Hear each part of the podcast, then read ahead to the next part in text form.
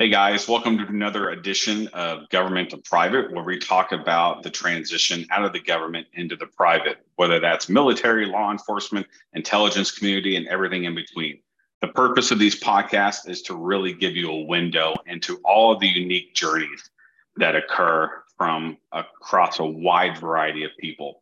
Usually, a lot of the feedback that we get is, well, you don't know my story, or I have special circumstances. And that's true. You, you may have that you know but the purpose of these podcasts is to show this really really diverse set of people with very very different experiences across the spectrum who are succeeding when they transition to the private sector. And so our intent is to hopefully encourage you as you are on this transition journey yourself and show you that it can be done from a variety of different perspectives. So without further ado our guest for tonight is stephanie mccluskey and she has a background in local law enforcement and recently transitioned to the private sector doing emergency management and business continuity.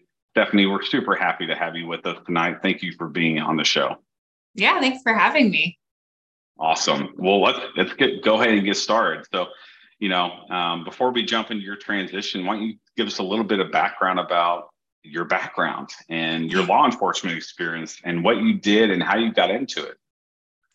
Yeah. Um, I talk with my hands, so prepare. But um, so um, I would bring it all the way back to um, college days. Um, so I did go to college, so I had that in my back pocket as we look forward at the transition piece. But um, I had a grandfather that was law enforcement, and I worked private security uh, during breaks from school in downtown Portland.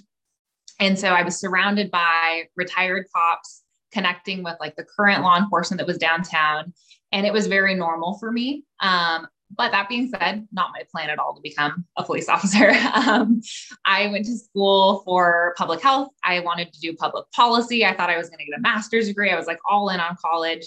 And um, then my son joined my life, and I was a single parent. And uh, all of a sudden, things got real, really fast. And I had to figure out what I was going to do for my grown up job. So I did graduate college and immediately uh, became a sheriff's deputy. So I graduated in June, and my first day was mid August. So timing was on my side in that respect. and uh, and then I just rolled into being a patrol deputy. I um, you know I spent some years working like night shift on some of the busier routes, and I really loved that. Um, I loved the speed and the cadence. Um, but it was very strange to be doing that at night and then during the day coming home to a two three year old you know child and navigating all the child care and fortunately my family is local incredibly supportive. Um, but i was living it was like felt like two different lives. Like it was very separate being at home and then being at work. Um, and i was also a, you know i was young. I was gosh i think i was 24 when i started. Um, and when i joined the agency i think with my joining, we became 4% female on patrol. So I was definitely an outlier.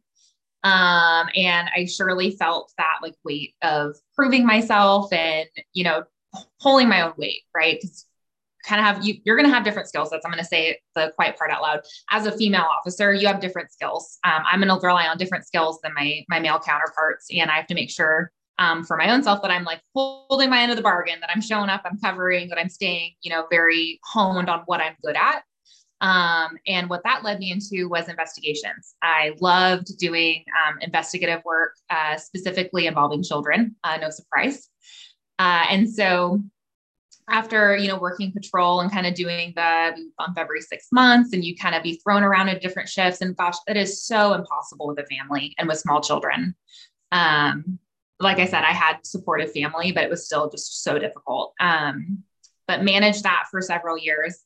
And um, I did choose to work some of the contracts in the contract cities in the county. Uh, and what came of that, which was really fortuitous for me, was training. Um, those cities were funded much better. And I was able to get into the trainings that I wanted to do. And if you look at like my iris printout, I, I did all the training. Um, I learned everything. And um, so spent some time in some cities and then culminated with my last couple of years working in a city, but also being a school resource officer. Um, and during that time, I was really able to focus on taking cases involving uh, ch- children, you know, child victims, but also, you know, underage perpetrators. Um, and really, really loved that. Um, but what threw a big old wrench into all of it was um, obviously in like 2019, 2020, we opened into the pandemic. And then we did have, you know, riots in downtown Portland. And I wasn't working in Portland, but I was adjacent. And it really just kind of bubbled up all of these thoughts and kind of a an internal reckoning of wow this is this is a lot and it was really i think for a lot of people a real reset on perspective and thinking about what we're doing with our time and with our lives wow yeah i can definitely empathize with the pandemic and the the introspection that it really brought to all of us because no matter whether you believe in you know what happened or the vaccine and all that stuff there's no there's no doubt that it impacted every single one of us in very profound ways. And um, i know quite a few people who heavily heavily considered way before they ever thought they would whether law enforcement was still the long-term goal they thought it was you know yeah yeah, and that you know is is interesting because I did, and you know, in knowing we were going to talk tonight, really started thinking about what was my catalyst and what brought me to to needing to leave or looking for other options. And um, you know, I'd almost forgotten that feeling of it. Really, I felt really deeply that my integrity uh, was not in line with what was being asked of law enforcement during the pandemic. Um, you know, I being the school resource officer, I was getting calls from people saying, kids are outside playing in the field. You need to go there. That's against the law. They can't do that. And I'm just like, that I I can't, I can't and I won't. Um, so it became this real discussion about, you know, as a representative of the community in law enforcement, but also being an agent of the government and really that tension point of being asked to do things that I wasn't willing to do. It didn't didn't go in line with what I thought was the right thing. Wow, I uh, I can't imagine being being put in that position. Um, yeah, that's that makes me just shake my head in disbelief. You know, to be mm-hmm. quite honest. So, were there any other catalysts beyond beyond that that really contributed to your decision? Yeah, it was. You know, the timing was a lot of things kind of came together at once. Um, I you know, I started to really start to hit that ceiling where I had promoted all the way up to this top step deputy position. And so the next steps were things like if I wanted to put in to become a sergeant, which um, anyone that's familiar knows that puts you right at the very bottom of the list again, where you're maybe working night shifts and weekends again. Um, and and not for really that much more pay right. from what it asks of you. Um, and then there's, you know, we do have, you know, the detective level promotion, promotions that were an opportunity as well. Um, but again, you know, I, I did try that process and I just really felt like the bureaucracy was so crushing when it came to promoting, when it came to what the opportunities were. Um, because I did, you know, I did have, I was very curious. I'm like, you know, what is the process? Is it objective? Is it subjective? How can I, you know, make my prepare myself for these opportunities. And I really felt like there was just a lot of mixed messaging and it wasn't such an objective opportunity. Like the merit, there was merit and then there was kind of bureaucracy and it, it didn't sit right with the way it was being handled and for me. Yeah, absolutely. Wow. I, uh, I, I, I still keep coming back to my mind and, you know, going back to that decision of, Hey, there's kids outside playing, go do your job, you know, yeah. and yeah, that's that definitely brings up a an ethical conundrum that you were forced to decide. Hey, you know, what is my job, and how far am I willing to go to, you know, appease one master versus the master over here? You know. Yeah, and that was that was it still is something that I think a lot of us wrestle with is the idea of law enforcement as as being a representative of their community and doing what the community asks of them, doing the hard stuff, the scary stuff to keep everyone safe. Um, but then also, you know, the it is an arm of government. The government can reach in and say, this is what we want you to do. And I really appreciated being a deputy, being, you know, working for somebody that was, you know, voted for um, versus appointed. That that fit for you know my my beliefs of what the way I like policing. I think community policing is the core of of what we should be doing. Um, but I it's it's tough also because I'm so thankful there are still people willing to police. um, it certainly is not, you know, we need it. We need, you know, really talented um, and brave law enforcement officers. Um, unfortunately, you know, our society, we put them in a really tough position. Yeah, we, we force our, our law enforcement officers to to really be everything to everybody, you know, mm-hmm. and you know, we want them to be counselors, we want them to be social workers, we want them to be the law enforcement, we want them to to do almost every single job, mm-hmm. you know, but we also want them to do it our way. You know, also be superhuman, have superhuman strength, have you know, be be able to to run faster than you know anyone else, and um, yeah, and what we yeah what we ask is it's just not it's not reasonable. And i think that's the other kind of catalyst piece that came out for me was with the way that you know politics is going and the things we were seeing on the news. And it was even if i am doing the if even if i'm doing the right thing uh, i could still lose my job or i could still get sued um, because of this big buzzword that started getting introduced which was optics yeah um, and so kind of all those things come together left me in that kind of churning of it's not feeling worth it anymore. It's feeling like I certainly need an income, but maybe this isn't the right way to, to get it for me. Um, and then I, I also have to acknowledge um, I did get married. And so I had that on my side and that I wasn't a single income household anymore. And my husband's in the military. So we have, you know, his medical benefits. And I know a lot of times that's what keeps us in law enforcement is those really solid benefits. Right. Um, and so those were kind of some things that were introduced, you know, over those couple years where things were turning, where suddenly the things that were keeping me there no longer were required. Yeah, that's, that's a really good point. So, from a transition perspective, you know, we've talked about what kind of started propelling you away from law enforcement, but and what was your mindset like about the transition? Like how were you preparing for it and kind of getting a sense of what does this even look like? I i gotta say i went in pretty uneducated.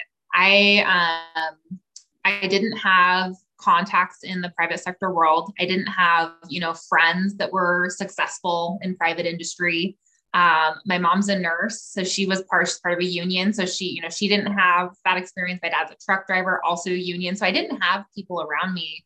And then, like I said, my husband's in the military. So I had all of these kind of government type working people. Um, and so I, I didn't know exactly what I was getting into. Um, I Googled how to, how to put my resume together.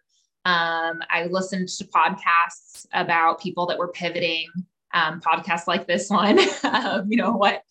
How do I do this? Um, but I really, um, I I leveraged some experiences I had in law enforcement that were more law enforcement adjacent. Um, you know, I did some leadership uh, work through the county, for example. And that was something I leaned on really heavily in my resume and in preparing for what I would talk about, because I did have an awareness that the things I would use in an interview internal to law enforcement were very different anecdotes than I could share in the private sector.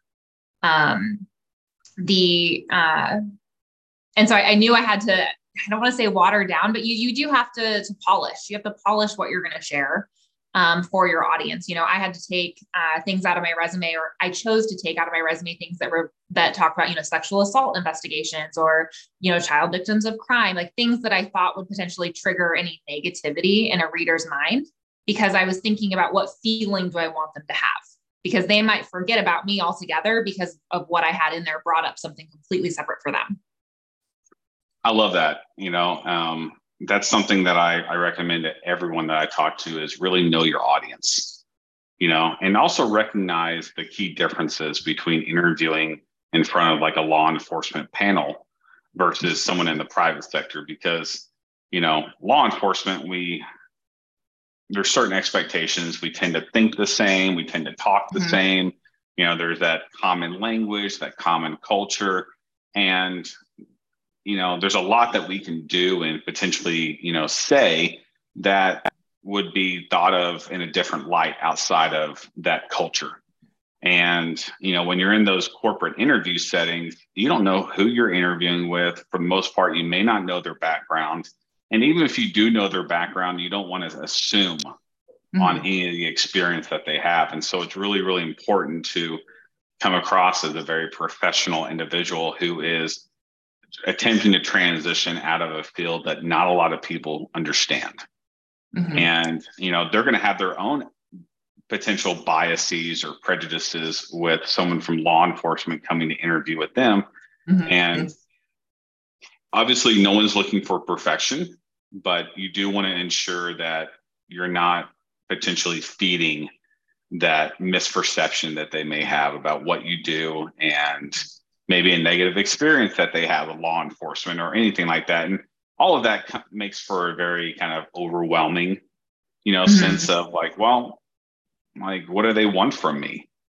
You know, like, yeah and and you know i think that i i was fortunate too in that i was i applied for a job um, and where i ended up getting a job is in aerospace with a very heavy defense branch and so my you know my hiring manager was prior military um, and so yes and so I think it's it, it is that is a that is a strategy is to target companies that maybe will have more of a military or law enforcement slant. They're going to understand your language. They're going to prioritize hiring people that have that background.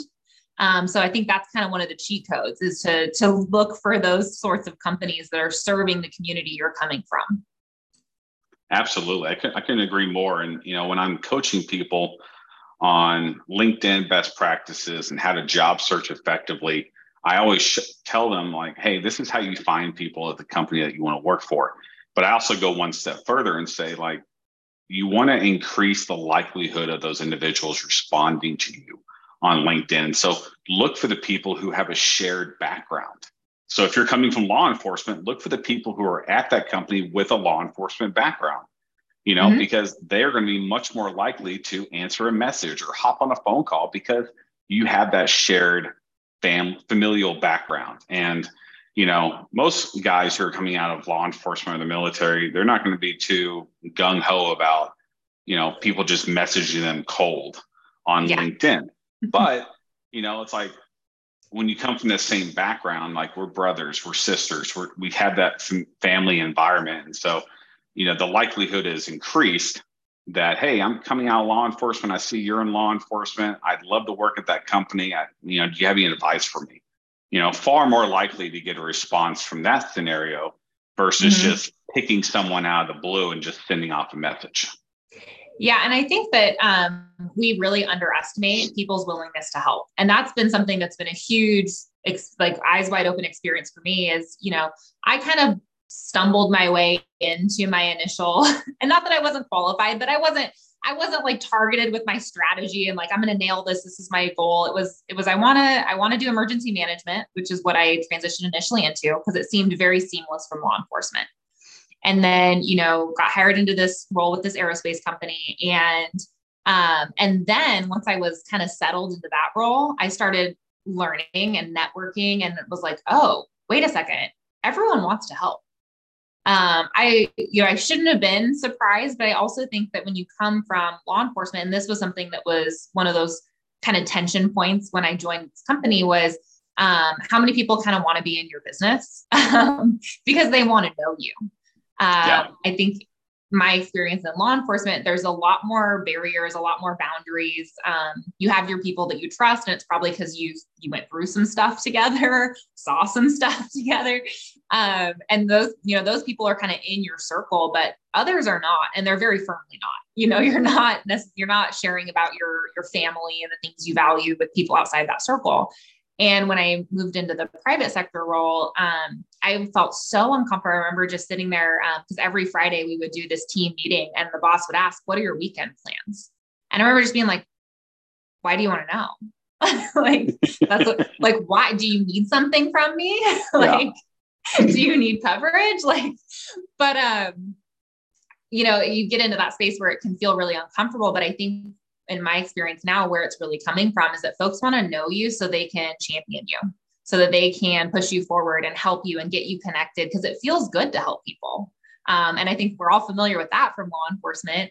Um, and the way that that manifests in the private sector is let me introduce you to this person. Hey, I think you're great. You would you would like this person, or this role would be good for you, or you know, and really trying to leverage those relationships because that's how we can help now. Absolutely, I could not agree more. You're uh, you're basically just speaking my language. Um, how, what was your hiring process like? You know, how did you kind of prepare for that, and how did you, you know, potentially deal with maybe imposter syndrome or mm-hmm. anything like that as you learn more about the role? You know, I I did not struggle with imposter syndrome, but I'll I'll tell you why. um, because I had kind of a mantra that I, um, because I remember getting really nervous when I would have to go in the beginning testify, right? Of testifying for, you know, criminal charges. And you have this judge that seems like omniscient. And, but through experience, like working with DAs and thinking these people are just so incredible and like so much better than everyone else. And like they're great, but they're just people. Um, and exactly. so I think it was, you know, I would root myself in that. And, you know, when the DA would come out to my death investigation and he, you know, was wearing his like zip up jacket and just came from soccer or whatever with his kids, like these are just normal people. Um, and so that was kind of what I had running through my head with the hiring process is these are just people and they need another person to come in and do a job for them. And I think I can learn to do anything. So I'm like, I, you know, I'll do it. I'm willing. So so i think that that was the key for me was you know we're all just people. You know I've, I've i don't think i've ever heard someone just say it that way. And mm-hmm. it just really resonates with me you know because at the end of the day that that is so true. You know we we just need someone to fill a job and i think i can do it. So i'm going to learn what i can. I'm going to ask for help. You know i'm going to swallow my pride and i'm going to do the job you mm-hmm. know and it sounds so simplistic, but it's so true. And uh, I just really appreciate you saying that because that definitely resonates with me. So, can you tell people like what your first 90 days were like? Mm-hmm. So, um, I think I skipped over the the interview process, but it was just a panel interview. That was what that was what got me in. um, but uh, and then once I was there, um, it was middle of COVID. So I um, came in in January of 21 and it was closed office doors, full masking, full distancing. And so I came into an office where the only people really present was like the security and fire operations. And then there was a full manufacturing outfit going on. And so it was very interesting, but I also I think it was in my favor, honestly, that things were so new and funky for everyone that I just got right in the flow with everyone else of I guess we're learning every day kind of what we're doing. Um, and also the, the guy that had taken so I I think I was not the first choice on this hiring process to be fully transparent because they had hired someone else like a month prior and um, they had no like they had made it through about one week and then just left all their stuff on the desk and set them out so I will say one thing I think that we have on our side being, you know, government workers is we're used to being pretty overworked. Um, we see like a time and a half workload is like normal. And people calling us in the middle of the night or asking us to stay late doesn't hurt our feelings. Like we're like, oh, that seems right. Okay. Which eventually we got to build our boundaries. But um, you know, coming into that role as emergency management, we were doing COVID work. Um, and so I was, you know, working and on call um, most of the time. We would rotate on a very small team, but I was, you know, putting together presentations and facilitating calls on weekends and nights. Um, and then when we had major weather events, which we did have um, my very first month there, um, I was, so my very first month there, we had this huge ice storm uh, in our area, which shut down manufacturing, which is a really big deal um, because it's critical products that are going out to customers and kind of part of that that chain. And so uh, when we do that, I learned that the company will do like 4 a.m. meetings. Um, and I learned it was my job to build the deck and facilitate those meetings. so um, my very first month there, uh, our house was completely out of power. And we are actually in the middle of moving. And so we were in a hotel. So I'm in a hotel bathroom at four in the morning. I'd gotten up at three to like make sure my deck was all up to date. And I'm facilitating this meeting from a hotel bathroom at four in the morning. Um, but what I will say to give all of you hope that are looking at like, oh, that sounds terrible. I'll just stay with law enforcement is that I did get a big old bonus check for doing that. And so that's the beauty of the private sector is yeah. that Amen. you're valuable. And it's not that they just say you're valuable, they pay you. Amen. I, I love that. that's awesome. So what what are some of the things that have surprised you about working in the private sector? Um, a pleasant surprise has been, um, like I said, all of the connections and you know people willing to help you. Um, something that is exciting but also can be a little overwhelming is that you can go out and learn how to do anything. You can put your target on any role that you want. And you know, I'm coming from a huge company, so when I think about it, I, I can really go anywhere.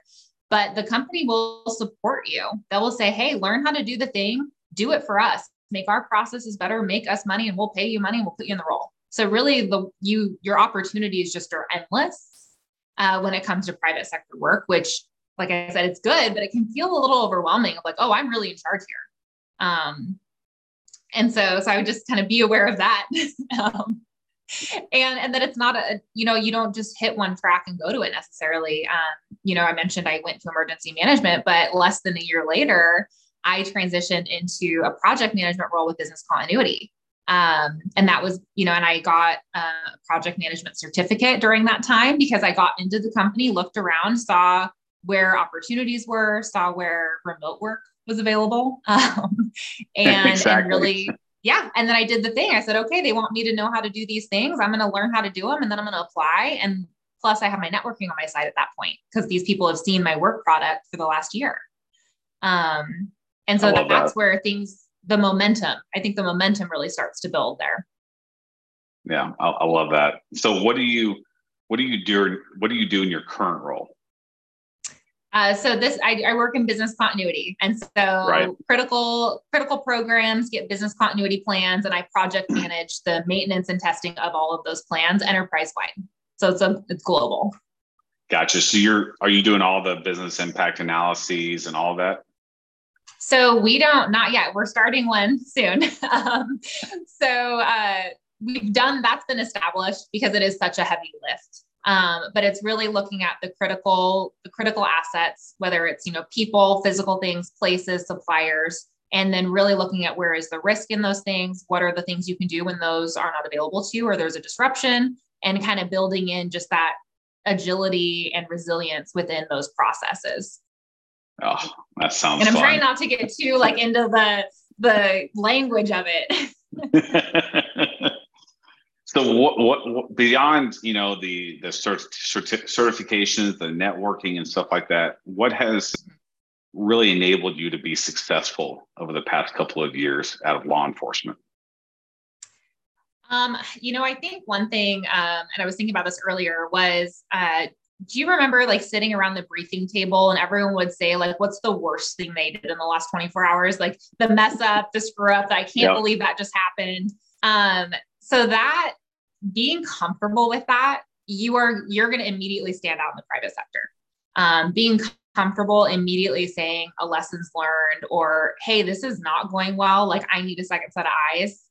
Um, i think that's something in law enforcement we get super comfortable with because we're on a team. It's you got you got to laugh or you're you're not going to enjoy your life. Um, and so you know that was something that i think has really um, given me a lot of momentum to where i want to be is that i have very overtly asked a lot of questions. I've brought ideas forward without feeling like it needed to be perfect or you know being okay. It's like here's my idea. I think it's great but you might not and that's okay.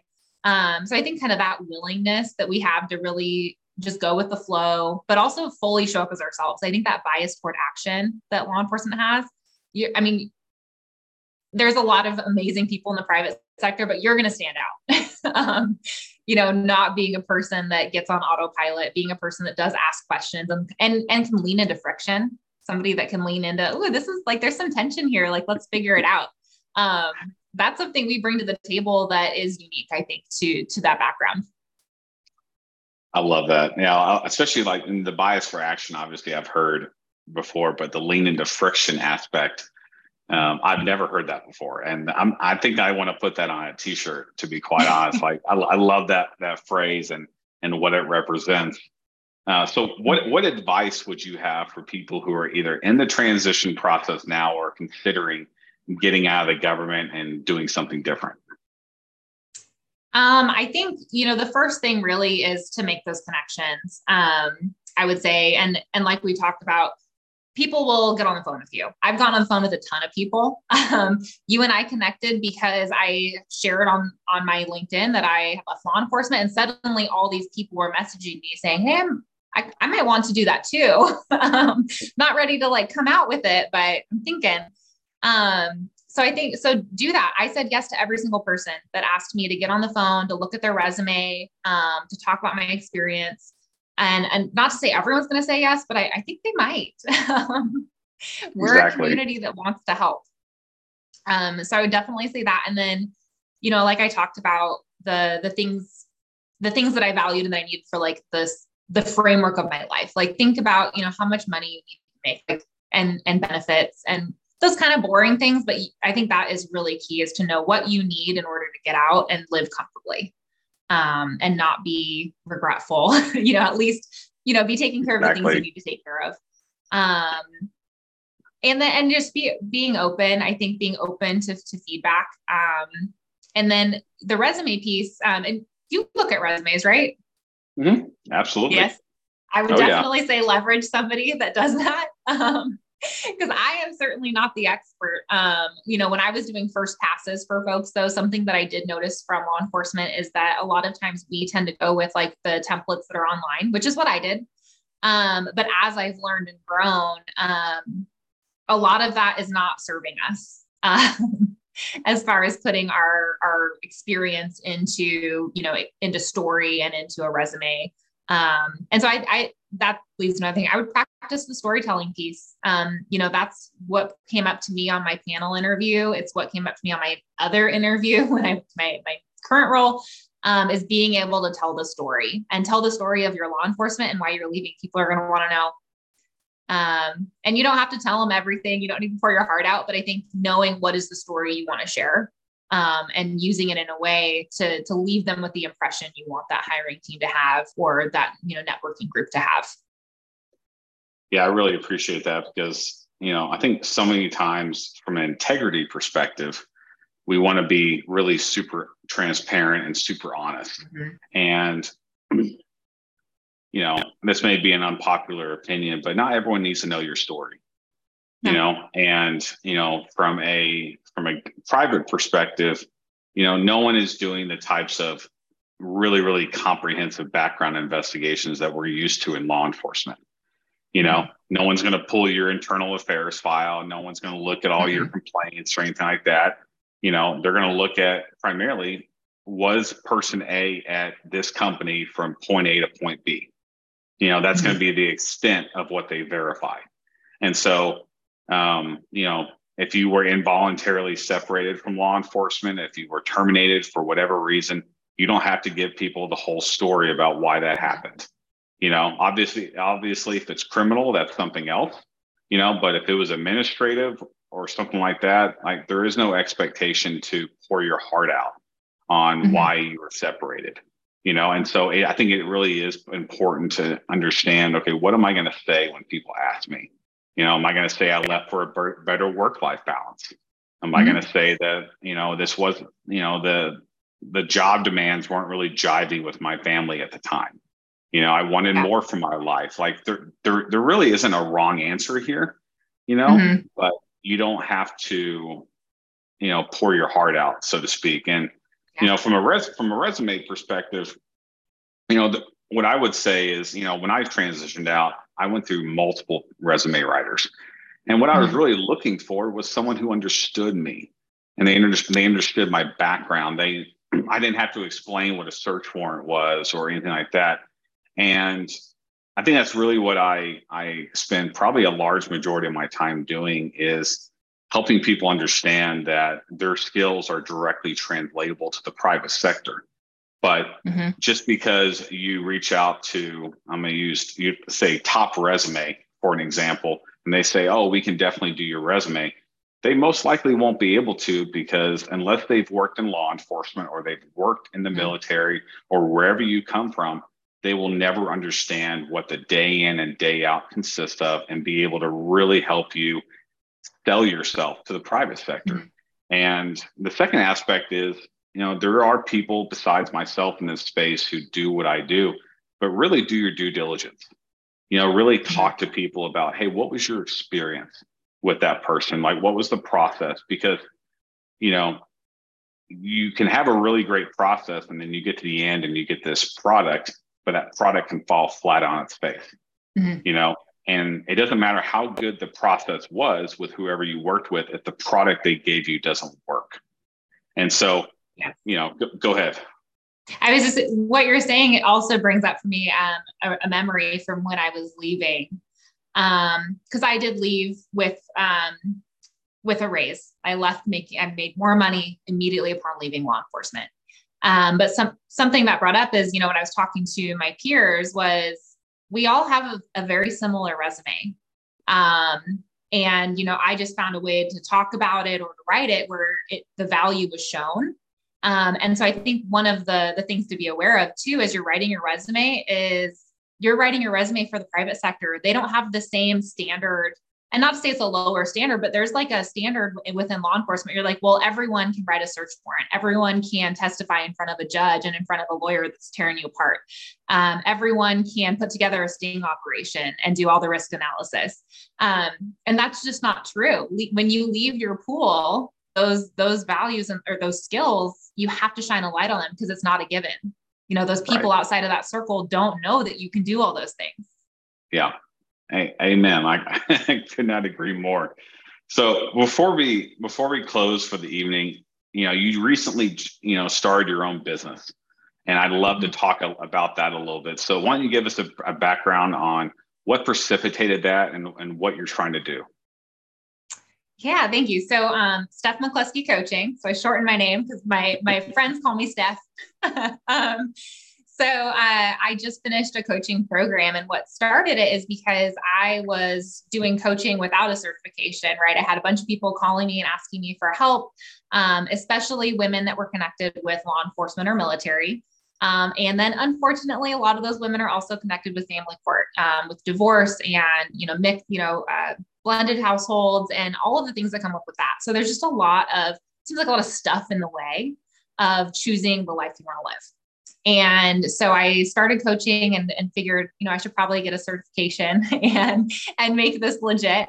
Uh, and so, so yeah, I launched that, and I, you know, I'm doing some consulting work. Um, I do, you know, career development work, but I really, and I also just love working with specifically, you know, mothers and and wives and people that are trying to figure out how to do it all because we kind of are asked to do it all right now. um, but yeah, but figuring out, you know, what's your path. And, and it, that actually ties into something else that came up for me when you were talking about, you know, telling your story and how much of your story you want to tell. And, um, I, something I'd offer is thinking about, you know, if you're leaving to, to this new chapter, is it such a great time to reassess who you want to be, um, what values you're going to bring to the table, what your focus is going to be, um, and I guess as like a little asterisk to that, like coaches can help you with that. um, coaches can help you figure out who you want to be and how you want to show up in your life um, and get that path from where you're at to where you want to be. Um, but even if you're not going to work with a coach, it is so worth it to take the time and, and think about, you know, as you're pivoting into this new career space, um, you don't have to be the same person. If you're super stressed and overworked and like everything's a crisis, and because a lot of us, like you are so burnt out at the end of your law enforcement career, and you don't have to be that way anymore. And so take that opportunity and that time to choose to be different as you move forward in that pivot. Oh man, I, I, I feel like you've been listening to me as I coach people lately, but you know that is so true because I think a lot of us who, when we come out of law enforcement or any other aspect, we seek out things that are a really good parallel to what we've done mm-hmm. before. You know, because obviously it's going to be easier. We already have a background in it, but you know, this is a this is really a chance to reinvent yourself. You know, this mm-hmm. is really a chance to look out there and say, okay, what jobs are out there, both familiar to me and unfamiliar, what did the what does the day to day look like? You know, could I be happy doing something else that I've never considered before? And yeah. I see a lot of people making those types of decisions because you know, they've never been offered that opportunity to do that before. And mm-hmm. you know, mm-hmm. one of the biggest things that I tell, you know, the people that I chat with on a daily basis is widen your aperture. You know, yes. And just have this wide open, you know, window, if you will, of I'm going to do some research. I'm going to talk to some people, and I'm really going to get a sense of that job looks cool, but do I really know what it consists of? You know, mm-hmm. and and and vice versa. Like, well, that job looks boring, but do I really know beyond the job description what it actually consists of? You know, and a lot of people have jumped into program managers or project managers or you know security specialist or you know whatever the case may be. Mm-hmm. Like, this is really your chance to say, what do I want for my life? And obviously, it needs to meet the quality of living from a compensation perspective, you know, which is a limiting factor in certain cases, you know, but I really, really agree with what you just said, Stephanie, about, you know, really take a hard look at what it is you want to do, what you're looking for, and the entire like, does this align with my work life balance? What does my stress level look like? You know, what do I yeah. really want from this next job beyond the intangibles? You know, and mm-hmm. uh, yeah, really, really awesome.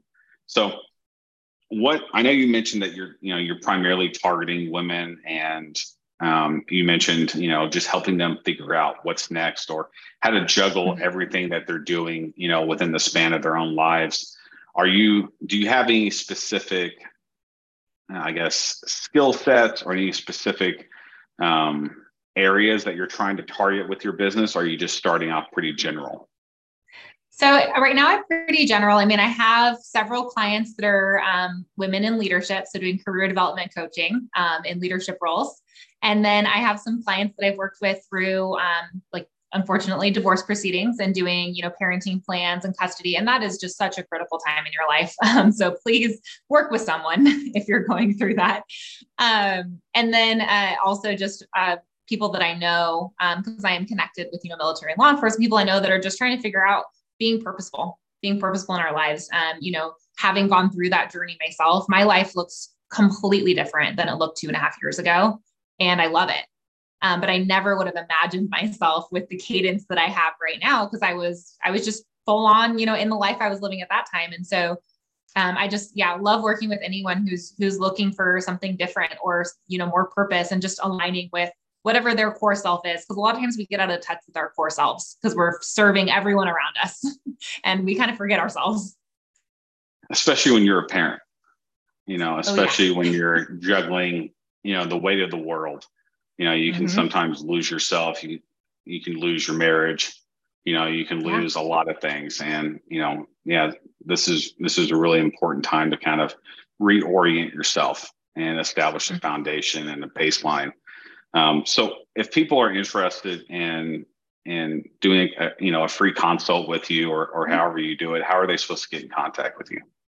Uh, so stephmccluskey.com. It is on my LinkedIn page. So if you connect with me on LinkedIn, um, but yeah, just stephmccluskey.com. And I do free consults. Um, and I love to talk to people. So you can probably tell I'm a talker. Uh, so connect with me. We'll chat. Well, it really, really helps if you're friendly and you like to laugh. Well, you got both of those checked right off. Yeah. So um, we'll have a good time. Hey, exactly. Well, Steph, I really, really appreciate your time. Thank you so much for for just volunteering. You know, your vulnerability and you know your story and your journey. It's been a pleasure to kind of listen to you and to you know pick out similarities but also differences because you have a really, really unique journey, and I know people are really gonna really resonate with with what you said. But thank you so much for just volunteering to participate, and I just wish you the best of luck. Of course, thank you so much, and hopefully people connect with me, call me. If this resonates with you, send me a message. We'll chat. Oh, they de- they definitely will. They definitely will. But thank you so much, Steph. Appreciate it. Thank you. All right. Bye. Bye.